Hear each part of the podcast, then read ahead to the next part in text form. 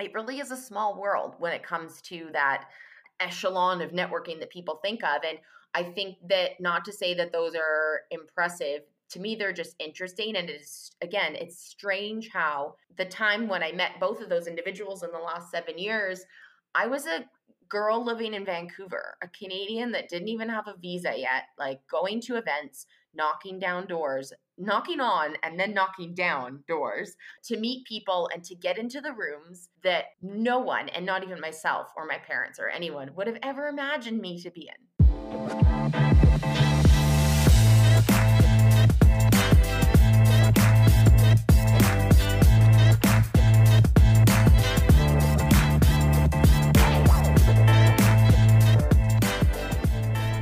What's good, everybody? And thank you so much for tuning in to episode 70 of Highly Invested, where we invest in ourselves, talk about personal growth, and we ask entrepreneurs and high performers about the best investments they've made in themselves that help get them to where they are today. And as this episode drops on December 24th, I just want to wish everyone a Merry Christmas, Happy Holidays, and I wish everyone the best to round off this year and into 2021. Today on the show, we've got the finance savvy entrepreneur and founder of Blackhawk Financial. Leanna last came on the show in March when the coronavirus started spreading in North America when few realized how long this would really last, and as a business owner and people person, Leanna's business was greatly affected as many others were. So we chat about some of the biggest lessons she learned this year, ETFs, and why giving back this holiday season is more important than ever in whichever way you can. So everybody, please welcome Leanna Hawkins back on the show. How are you doing today, Leanna? I am pretty darn good. It's Friday and I'm happy about that. How are you, Jordan? Yes, good, Leanna. Me too. Is the sun shining in New York City? No, it's overcast today, but you know what? I'm having one of those days where I'm happy to just be cozy indoors. We had a crazy snowstorm um, on the East Coast. I don't know if it hit you guys up there or not, but here in New York, we yesterday woke up with 10 or 12 inches of snow, and Pennsylvania, Connecticut, Jersey, all the states all around here had a huge storm, like 20, 20 inches overnight. So it's been pretty wild out on the roads and stuff the last 24 hours. So I'm happy to just cozy up inside with the Christmas tree and my dog for now. That's that sounds amazing. well, we haven't had any snow, so that's why at least the sunshine gets me in a good mood. But yeah, was this unexpected, or like was there kind of talk about a big storm coming, and then they saw it coming? Actually, even my my parents are in Vancouver, so yeah. for everyone listening, I'm a Canadian now living in New York. But my book, Young Fun Financially Free, is in both. So it says US and Canada for the different terminology.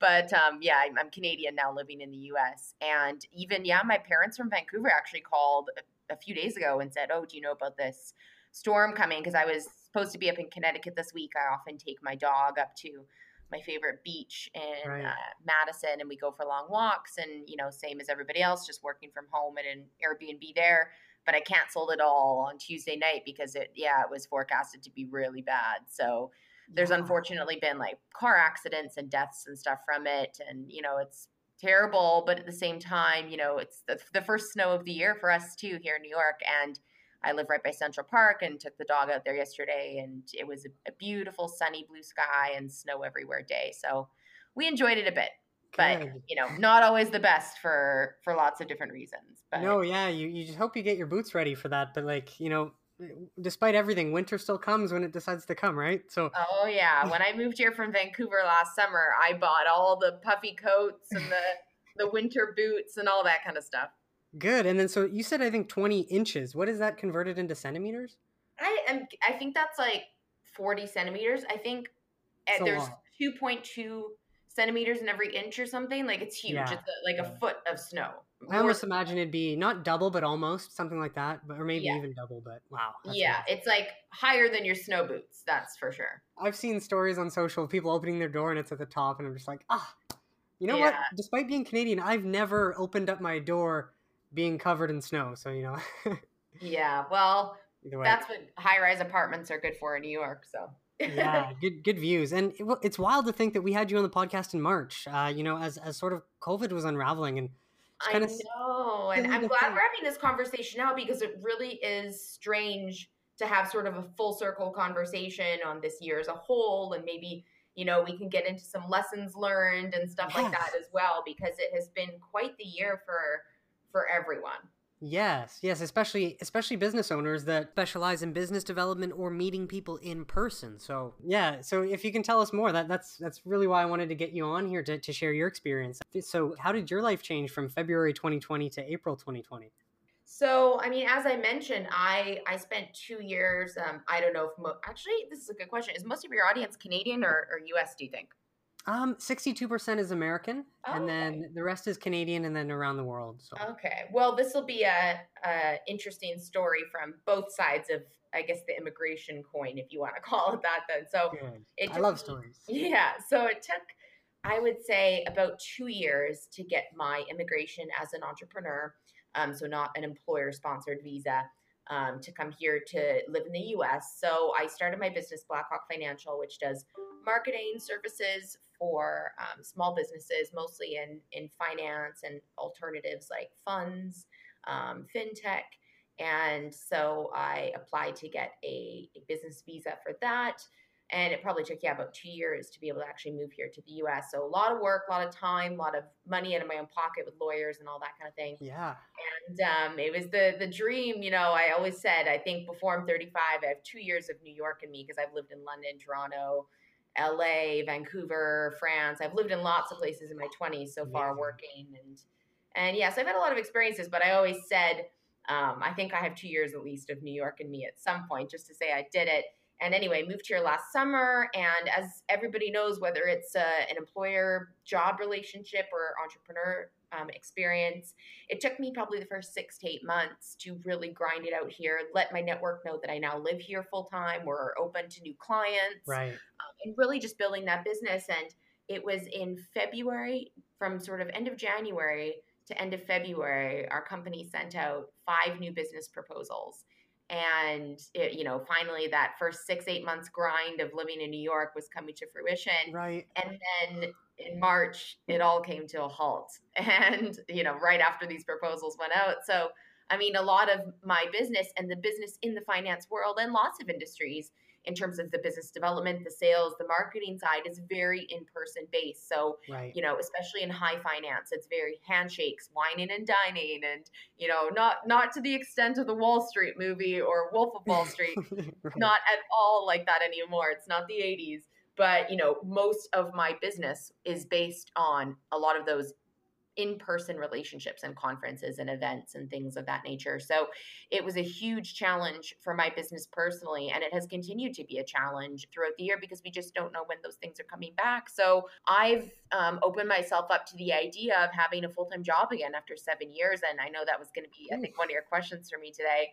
But, you know, it's just it has been a challenge for me mentally after having been through many personal and business struggles and you know obviously like i mentioned the immigration and the legal struggles to get here and to be allowed to be in this country in the first place and all of its economic opportunity yeah. in New York and the rest of the country of the United States. And um, I paid for it. I worked for it, and you know, it's it was it's been a tough pill to swallow that all this has happened. You know, shortly after finally making the move here. Yeah.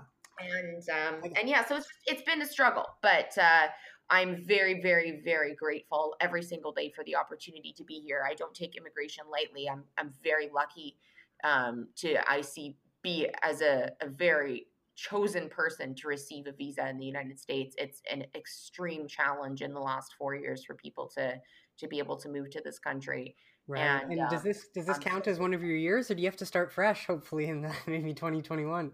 Well, no, my visa's renewable, so hopefully I can still keep renewing it. I'm good here for a little while longer, but um, but no, it took two years initially from Vancouver um, with lawyers here in New York and applying through the government and them requesting more information, and it really is such a, a huge process. So I know all different types of visas are different, and we won't go down that road in this conversation, but but yeah, I mean, you know, and and that's just that's just one example of a story. I mean I don't know if you've seen on my Instagram stories in the past week or so, I've been sharing a lot of families and people that are in need that, you know, they're not in my position. And this is where I, I come from an attitude of gratitude always. Right. Um, that's not to say I don't have hard days and I don't get down on myself and, and down on my luck and, you know, how is this my life? I literally was just texting a good girlfriend here in New York an hour ago saying, you know, some bad news I got last night and how is this my life? And you know, I I have been reposting stories of families that you know they have to tell their kids this year that you know Santa couldn't make it because of COVID or you know all of these different things where people don't have shelter, people don't have homes, people don't have Christmas or Hanukkah gifts or anything for their kids. They don't have food to put on the table, much less five proposals going out being put on pause at Blackhawk Financial. So I am very, very, very, very grateful to be in this country, to yeah. be a Canadian as well, and to have the opportunities that I do. Not to say that it's been an extreme challenge and, you know, a lot of disappointments. Yeah, well, it's been a wake up call for many, and just, I mean, especially for business owners, especially like that, that's what makes it so difficult because you're taking on the risk to to be your own boss in the first place, and then when that falls through, you know, it's a time time thing, location. Um, you know, you're not necessarily married or have family, so that would also bring in extra factors. It's just life gets complicated the older you get, right? yeah. And I'm glad I asked for that context, Leanna, because it's just so easy to assume or judge what you see on the surface instead of asking. And despite how difficult this year has been, it's going to build your character. And I know you're not going to give up. So that way you can make 2021 and 2022 even better. Now, do you mind just walking us through providing some context? So, like, what would have been a day in the life running Blackhawk Financial when you were able to greet someone, let's say, in close proximity without an anxiety attack? Yeah, yeah. So, I mean, that's the other thing, too, is from a personal perspective, I am so passionate about the industry and my work and you know even back when i was living in vancouver i was pretty much maxing out the six months a year that you're allowed to be in the us for travel and for you know meeting with clients like quote collecting client information um, as my lawyer would say and you know obviously executing the services in canada. Research yeah quality yeah. control so yeah that's the that's the immigration uh, legal terminology for it. Um, so yeah doing a lot of travel and that's you know that's my business that's my job and um, meeting with people introducing clients to potential investors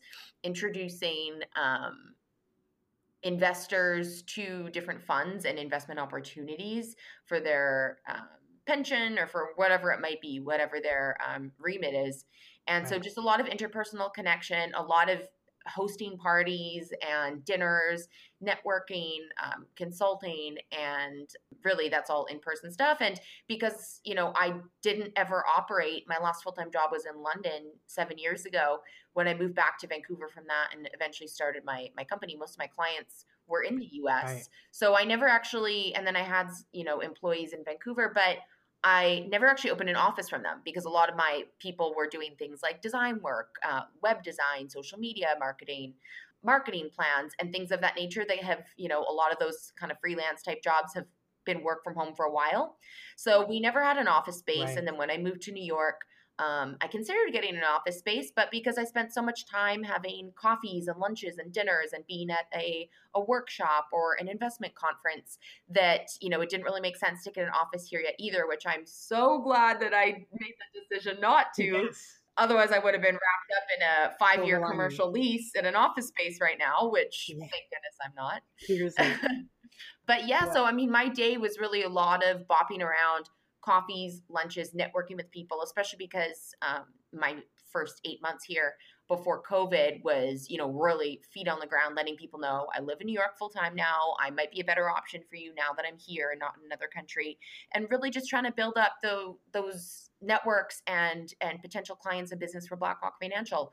So a lot of out and about. And because I don't um, have my own office and colleagues that I get to see every day, that was really, really my social network is people in the industry. And luckily, you know, before right. the weather got cold here in New York and things have shut back down again, we actually started having industry happy hours with a lot of the people typically in the business development and marketing roles that used to do all the conferences and all the travel together. You'd always see the same crew for years and years. We all know each other.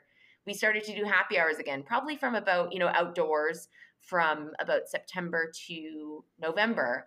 And that was so great just getting to see those people again right. because I really had such a lack of a social life. I mean, when I say I'm passionate about finance and the people that work in it and learning from others and, you know, getting to meet people like, you know, Ray Dalio or people that are way smarter than me or that I say Well, the relationships you build yeah, too, right? just the relationships. I thrive off that environment and I love it. And that's why I'm in this business. And so, you know, I'm truly, truly passionate about the business and I'm truly passionate about how financial education and knowledge and the money that I make from finance, that other people make in finance, using those actual dollars toward doing good and helping other people because there is such an income disparity um, and inequality in the US and in Canada that yeah. I, you know, for all of those reasons, I just really miss that passionate part of my life and being out there and meeting with people and uh, and yeah, that's really that's my social life too. So I got a little bit right. of it back in the fall once things opened up a bit for outdoor um,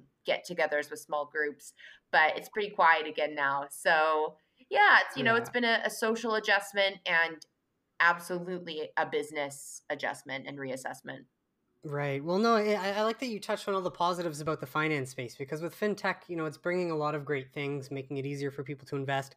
And it's so easy for anyone to just point at, you know, someone who has a big chunk of money that isn't being deployed somewhere when there is still a lot of you know people handing out money or you know putting it in the right places trying to do good with with the resources they have too. So um, think it's good for you to mention and highlight that that's still going on. Mm-hmm. at least trying to figure out better ways to give the money back. And i mean well th- that's why we're going to talk about giving back a bit later. So and just because you mentioned his name like did you actually meet ray dalio or is that just an example? Because that's certainly a career highlight already.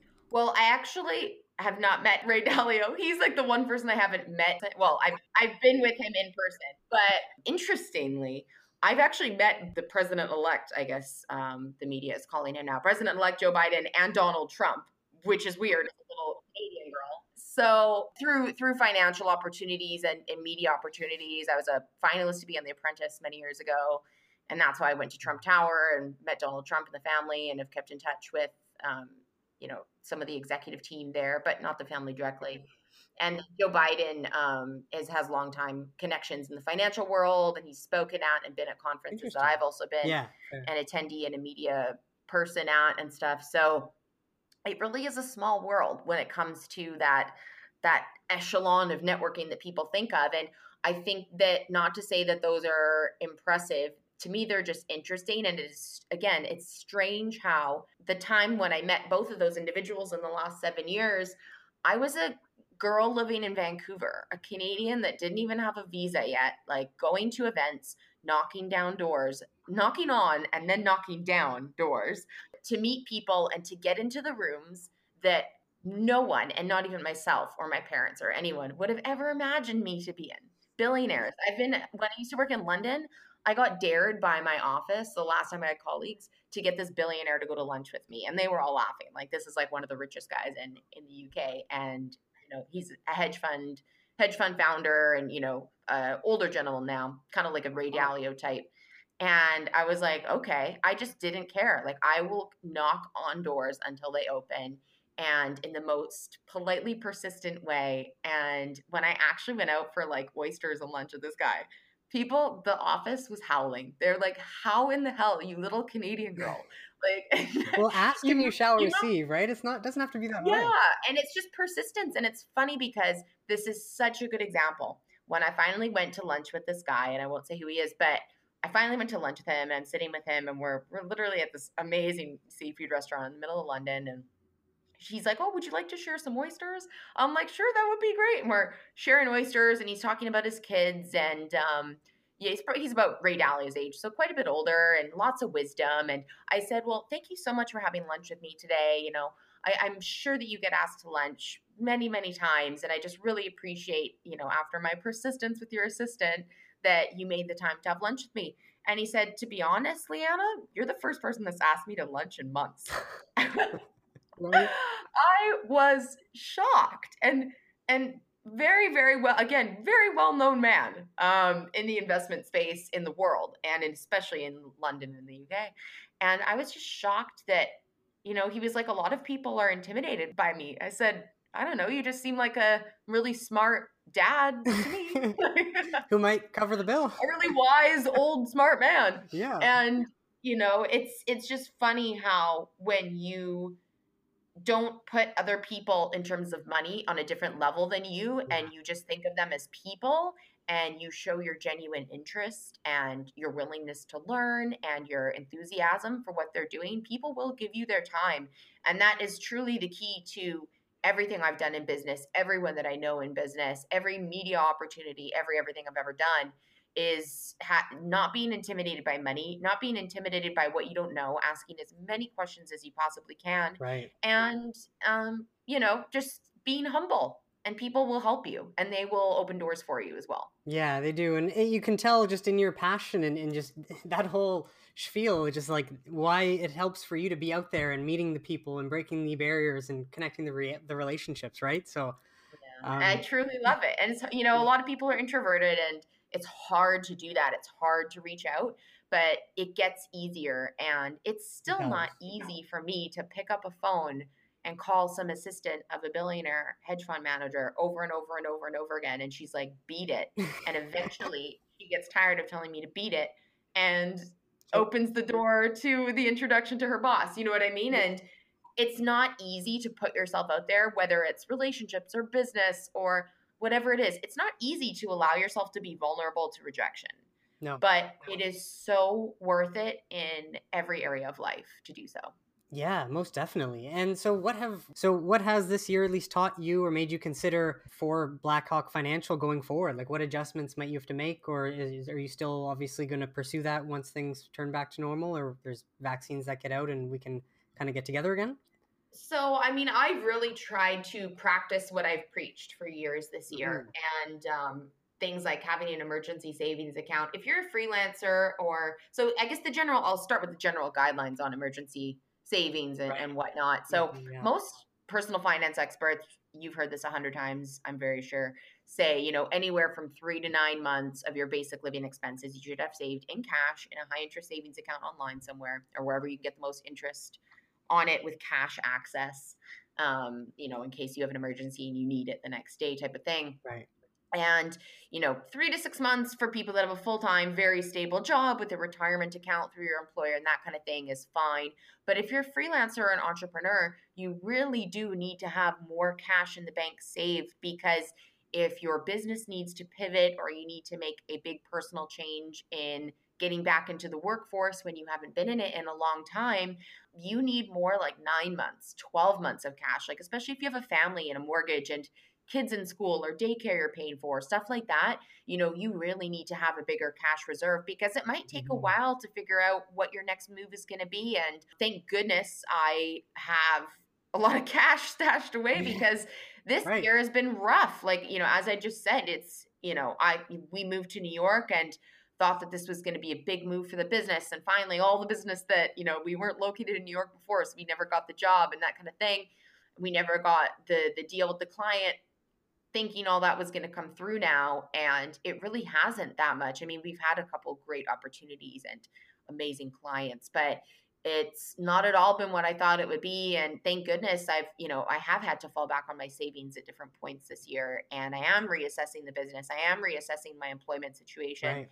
And what i want to do going forward and yeah if you've been out on your own in a non-traditional sort of path to some of the roles that you might be thinking you might want to do or looking at it's going to take some time to figure out what you want to do. And you need to have at least six months saved, especially in an environment like this. And, and, you know, this is just such an example of people would say like, okay, why, why don't I need renter's insurance? Here's, here's an example completely separate of COVID or global pandemic, which obviously no one can forecast a global pandemic clearly. But, you know, just a simple example of emergency savings and ways to cover your own ASS.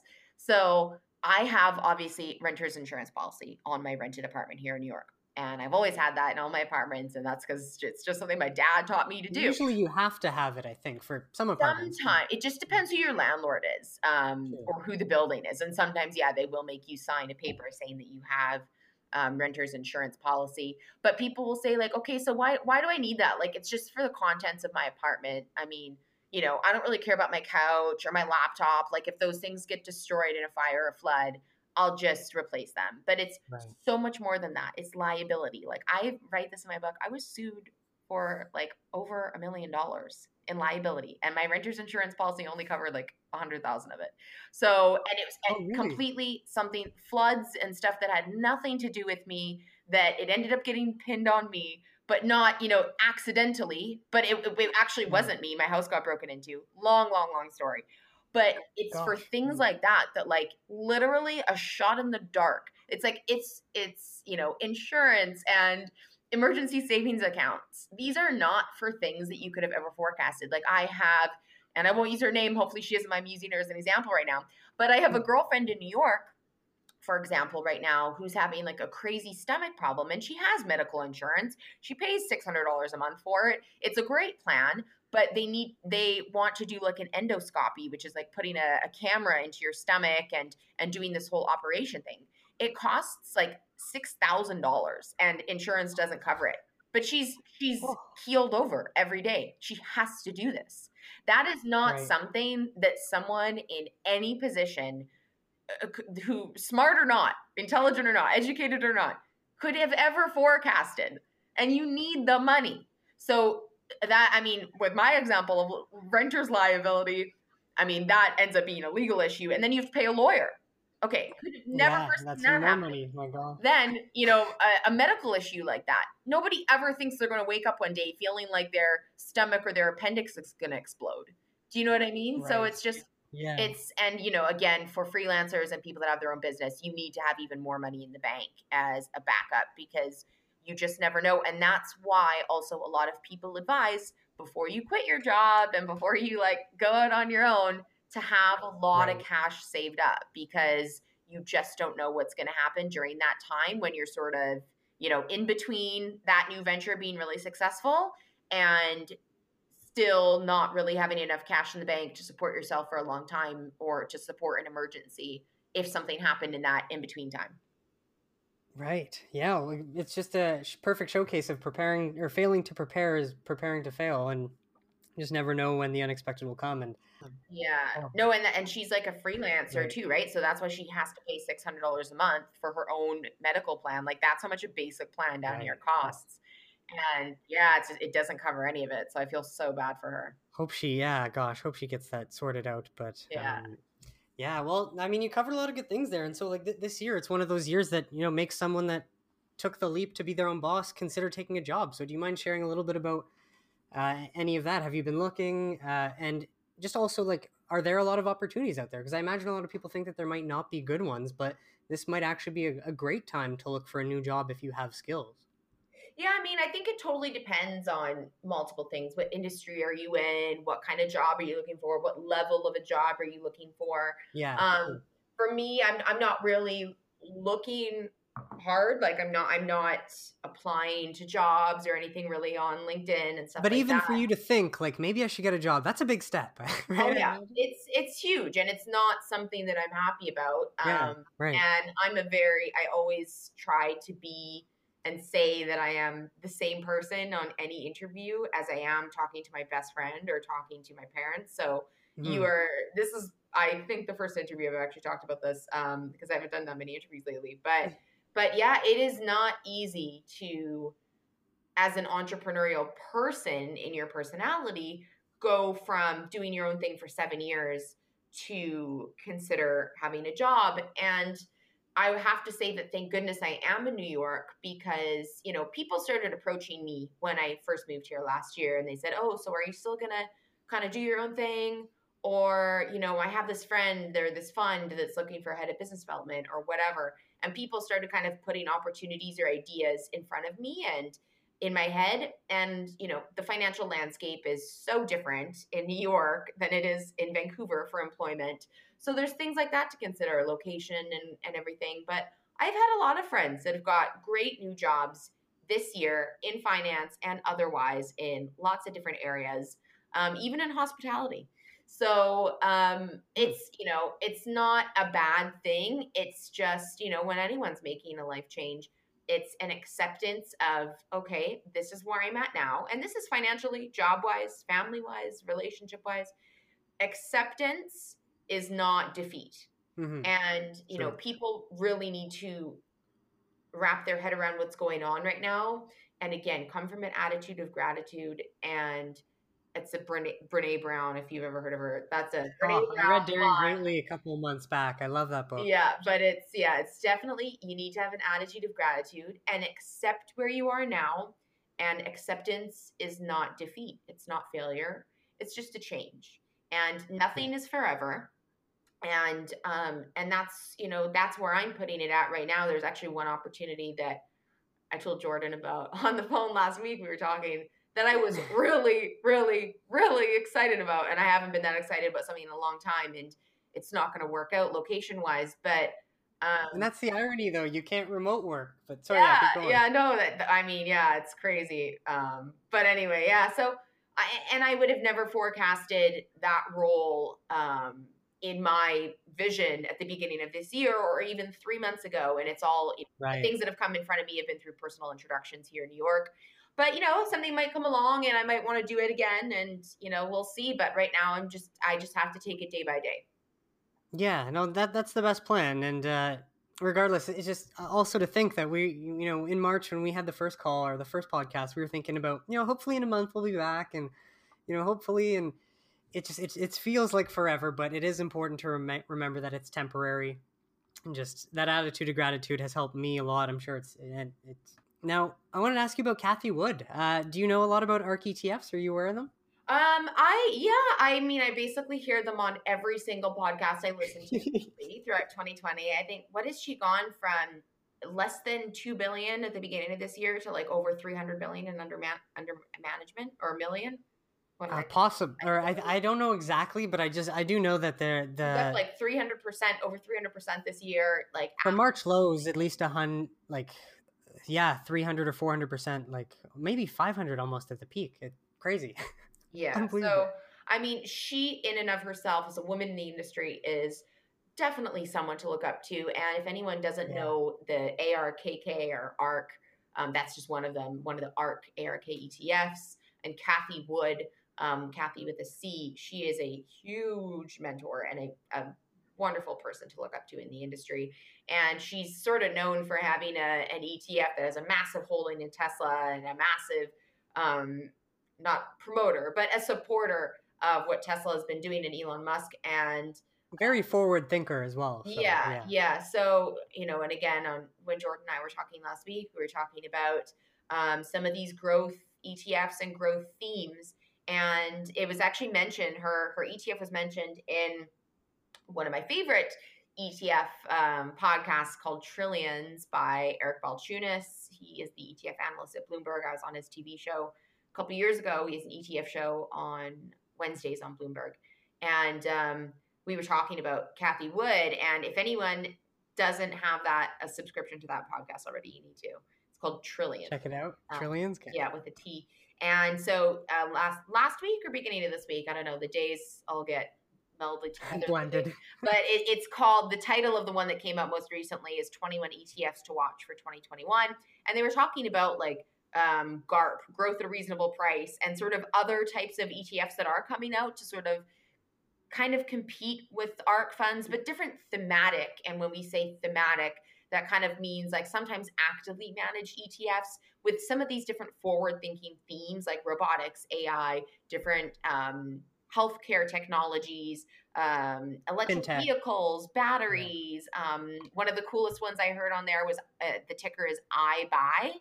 and it's you know it's only actually allocated 2% to amazon so it's not just some big amazon fund but all the other like oh is that the e-commerce one? Yeah i think yeah like it's a, it's an e-commerce etf and it, you know shopify and and um, all these different other things. So that's a really really right. cool that's probably the best podcast episode i've listened to in the last month is 21 etfs for 2021 on the trillions podcast. So you know they talk about ark on there and a lot of those themes and i think that that's a really cool way for people to who maybe aren't that interested in investing yet or are still kind of testing things out to get involved because you don't have to become an individual stock picker, you know, especially on some of these riskier, smaller companies in these themes for the future.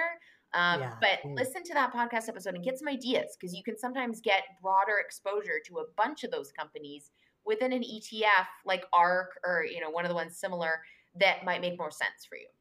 Yeah, no, that's a great point. And because I've been, I started a YouTube channel a while back, and although I'm niching into the cannabis space, I was doing uh, like just a series called ETFs Explained, and I would go through an ETF fact sheet and just like a 10 minute video explaining what it all means for people to read. And it's like the, the whole concept of having them there, though, is I, I'd say to anyone like, if you watch five of these videos, you're gonna ha- like know that much more uh, or have a better understanding of what you're reading than when you started, right? And it's just practice. It's understanding what you're investing in.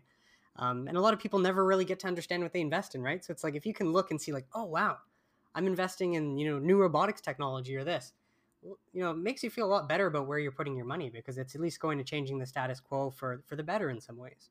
Yeah, exactly. Big time. And um, so, what type of an investor are you mainly, Leanna? Are you 100% ETFs or like with your finance background, do you pick any individual stocks? I do. Um, I am, you know, I could probably look at my allocation on my E Trade right now because I'm on my computer and it's always open right in front of me as a typical investing enthusiast that I am. Um, I'm about 50 50 right now between ETFs and individual stocks and just a tiny little bit in ADRs if anyone doesn't know what that means, um, it's an American depository receipt. So ADR is an international company, like the example of one in my portfolio for years, um, which I'm not happy or unhappy with. It's just sort of there. just there. Um, is Teva Pharmaceuticals, and the ticker is TEVA, and it's a British, a UK based pharmaceutical company. And um, I, I hold that, but it's basically just trades like a stock. But that's technically like when you actually look at your complete view of your portfolio and it breaks down as a little pie chart for you, you might see, and some things like I also actually still have a historical holding at a big loss right now, hoping that maybe one day it'll it'll go back because it's you know I feel like it's at one of those places now where it's not even worth for me to sell it. But Luckin Coffee, if you remember that story from earlier this year, Luckin Coffee in China. Oh yeah, I did actually. I heard about that short report. Yeah, so they're still they're still listed, and they trade like an ADR as well, like an American um, international company. Yeah, that's on the U.S. market. So they're just held to a little bit of different standards than you know being on mm-hmm. one of the major exchanges. But those are two international individual stocks that I, I still own. Um, but yeah, otherwise, I, hmm. I love ETFs. I think ETFs just make my life personally easier. Yeah, oh, um, they do.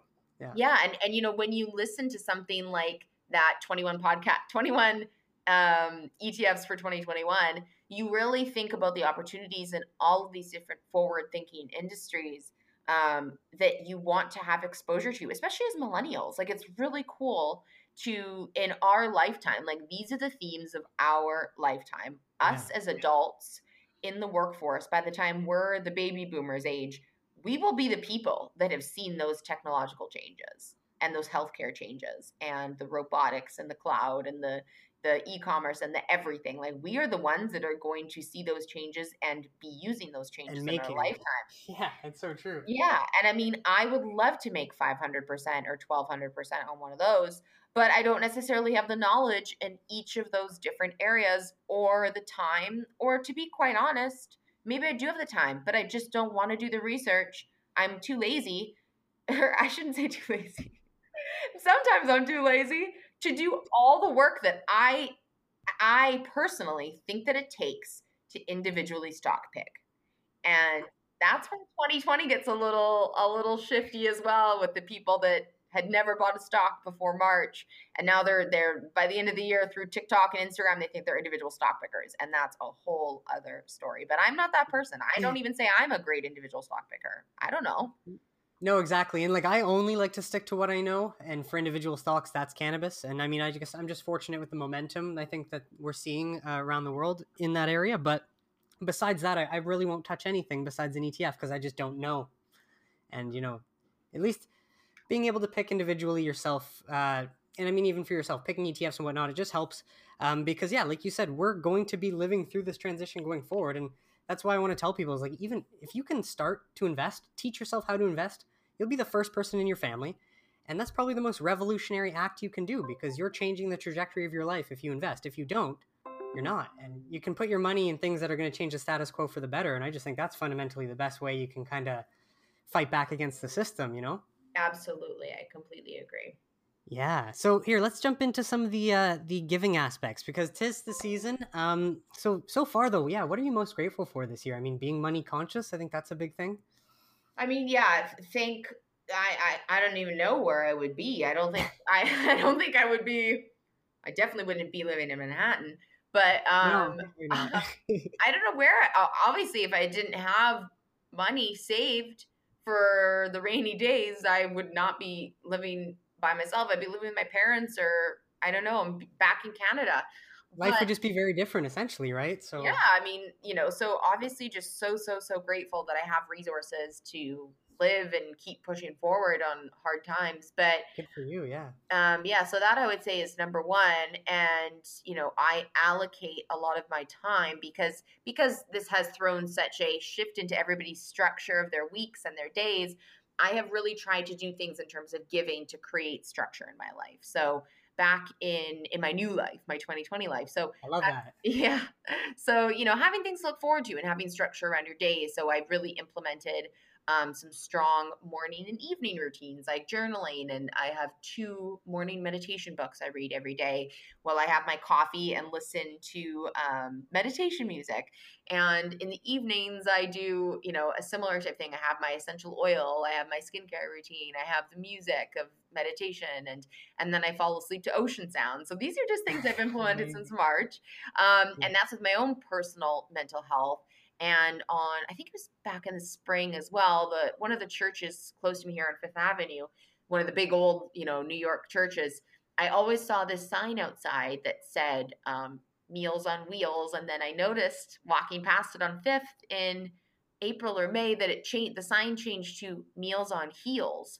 And I was like, hmm. oh, I guess, I guess, you know, people aren't taking the subway anymore or whatever. They're, they're delivering meals on their heels. They're walking and and it was like email us at whatever and i was just like oh i would love to do that. Because I've, I've always been volunteering and stuff in vancouver and i think giving your time is such a great way to have connection with other people. Um, it, it yeah. lasts longer than just giving money i think is when you actually talk to the people you're helping and you get involved with other volunteers and why they're doing it and you know is this close to their heart and that type of thing. So i started every saturday spending a few like three or four hours every Saturday doing meal deliveries to people that are homebound throughout COVID. And Amazing. again, it's just like a change of perspective. It's part of gratitude. It's part of connecting with your community, giving back to your community. And I would be, I'm still doing it. I do it tomorrow, delivering meals to mostly elderly people that are in their apartments here in New York City that they haven't left their apartment since March. Can you Can you imagine? Can you imagine? Can you imagine? Again, so everything in life is about perspective. Oh, everything yeah. is about gratitude. And I, I challenge everyone when you are having a down day, like, you know, even this conversation is helping me right now because I am very honestly having a, a really, really rough week and a rough day. Some terrible news, personal news last night. And well, I'm happy that we can round it off in a good way. Yeah, no, I, I, I that's why I love these conversations because perspective yeah. is everything. And even just talking to you about this, thinking about how tomorrow morning I go and and from six feet away, drop off the meals in a bag with gloves on, knock on their door, walk away from the door, and say hi to them, ask them how their day is, and just think in my own head, these people have no family. They have not left their house since March, or most of them have no family, which is why they're getting meal deliveries from the church um, because they don't have a lot of cooking skills and they're elderly and you know they're too medically sensitive to leave their apartment. Yeah. So that's usually why they're getting it. And you know, putting life in perspective. The people that I post on my social media Instagram stories that you know the grandma has taken care of three grandkids because the parents are in their own situation and she's working at the school cafeteria to make ends meet just so she can feed these grandkids because she's now their guardian and xyz you know what i mean there's so many stories where i yeah. read it and like i get emotional thinking about it because there's so many people that are hurting and they're yeah. hurting so much more than me and in different ways but oh i just like you know it really i really am a sensitive person to those things and i just i just have to always put life in perspective and that's why I, I don't care how much money I'm making or not making at any point in time. I will always give my time and my money and my savings because I know that I'm in a better position than, I don't know, 90 something percent of the world. Yeah, and being grateful helps helps you do that regardless. And like just giving back, you know, whether you can't give money, your time is is better than anything else. And and all they're seeing is you, the hero, delivering their food and what they need. And um, no, it's so true. It's it's very important. And you know, as much as anyone in the personal finance space or entrepreneur or you know un- unfortunately the culture has been a bit too money focused and it um, you know you really see who um, who the heroes are in these sort of difficult times just by showing up for others who need it most you know yeah and you just so. putting it in perspective being grateful and doing anything you can like i to be quite honest i have seen a lot of amazing um, acts of giving this year, which has been so wonderful. It's been a wake up call for a lot of people. Can you share what your what your friend was doing through Instagram as well for for moms? Yeah, yeah. So that's uh, you know, and everyone, please. She's still posting them at Sara Foster. Sara Foster, S A R A F O S T E R. She's a actress in Hollywood. She's David Foster's daughter, but she's you know I she's first of all she's hilarious. She's a comedian and she has her own show. She's very very funny. Um, but she's nice. doing okay. for some reason people just started sending her these stories and then she started asking for them and her Instagram stories has become a hub for swipe ups to Amazon wish lists and Venmo or PayPal for these families sending in stories of people that are in need and I've been up there, you know, buying the buying the the warm clothing and the gloves and the toys for the kids that won't have Christmas this year and all these different, you know, wish lists that some people are, you know, a lot of people are sending in stories and wish lists on behalf of someone they know that's in trouble because whether it's financial trouble and you're amassed with credit card debt and student loan debt and you are feeling mentally bogged down by that or whether you just can't literally you're struggling to put food on the table for your kids and your family or just for yourself you got evicted because you can't pay rent when you are in any of those positions, it is very challenging to ask for help. Oh, it's yeah. you know, even like I said with my own my own business this year, it's a challenge because sometimes in your head you're uh, you almost feel like you're admitting defeat, but you're really not allowing yourself to be vulnerable and allowing other people to help you whether it's through financial education so you can learn how to do better or through, you know, just needing some support in a hard time whether it's, you know, food from the food bank or extra childcare help you know it's great for people on both ends of the side of giving mm-hmm. to look in your community for opportunities to volunteer your time your money or to get vol- uh, get resources for your family like different food banks or pop-ups that are happening right now to help people that are in need because a lot of people have lost their jobs. A lot of people have completely lost their income and they didn't have the fallback that I did and they didn't have the education to know to even do that that I did. Yeah. And it's those I, I, love the creativity too though, just like how all you might need to use is a social media profile and a, you know, a payment tool, things like that. Like, exactly. It doesn't take a whole lot. Yeah, so yeah, Sara has been great about posting all of those things and she's been crying on her Instagram story. I've been crying on my Instagram story it's a sensitive time for a lot of people. It's a challenging time for a lot of people. And, you know, even in your community, if there's a, you know, a church, a lot of churches do soup kitchens and food bank type stuff, or Salvation Army organizations, right. like look up these organizations in your community and just Google where you can go volunteer for a few hours because it really does mean so much to a lot of people. Yeah, and if you might not be able to see your family or your relatives, but you you know you might be able to see someone else, and they again as social beings it's just that interaction that that that really helps us it does go a long way so um, yeah. I mean, I haven't seen my family in a year and a half, so I'm happy oh, to I hope you visit and deliver food to elderly people who have no one. Because good, in some ways, we're kind of in the same boat, but I still consider myself very grateful for the boat that I'm in. Yeah, well, it is, Leanna, and it's great that you show that attitude and you you be an example of that because it does it does rub off on other people. And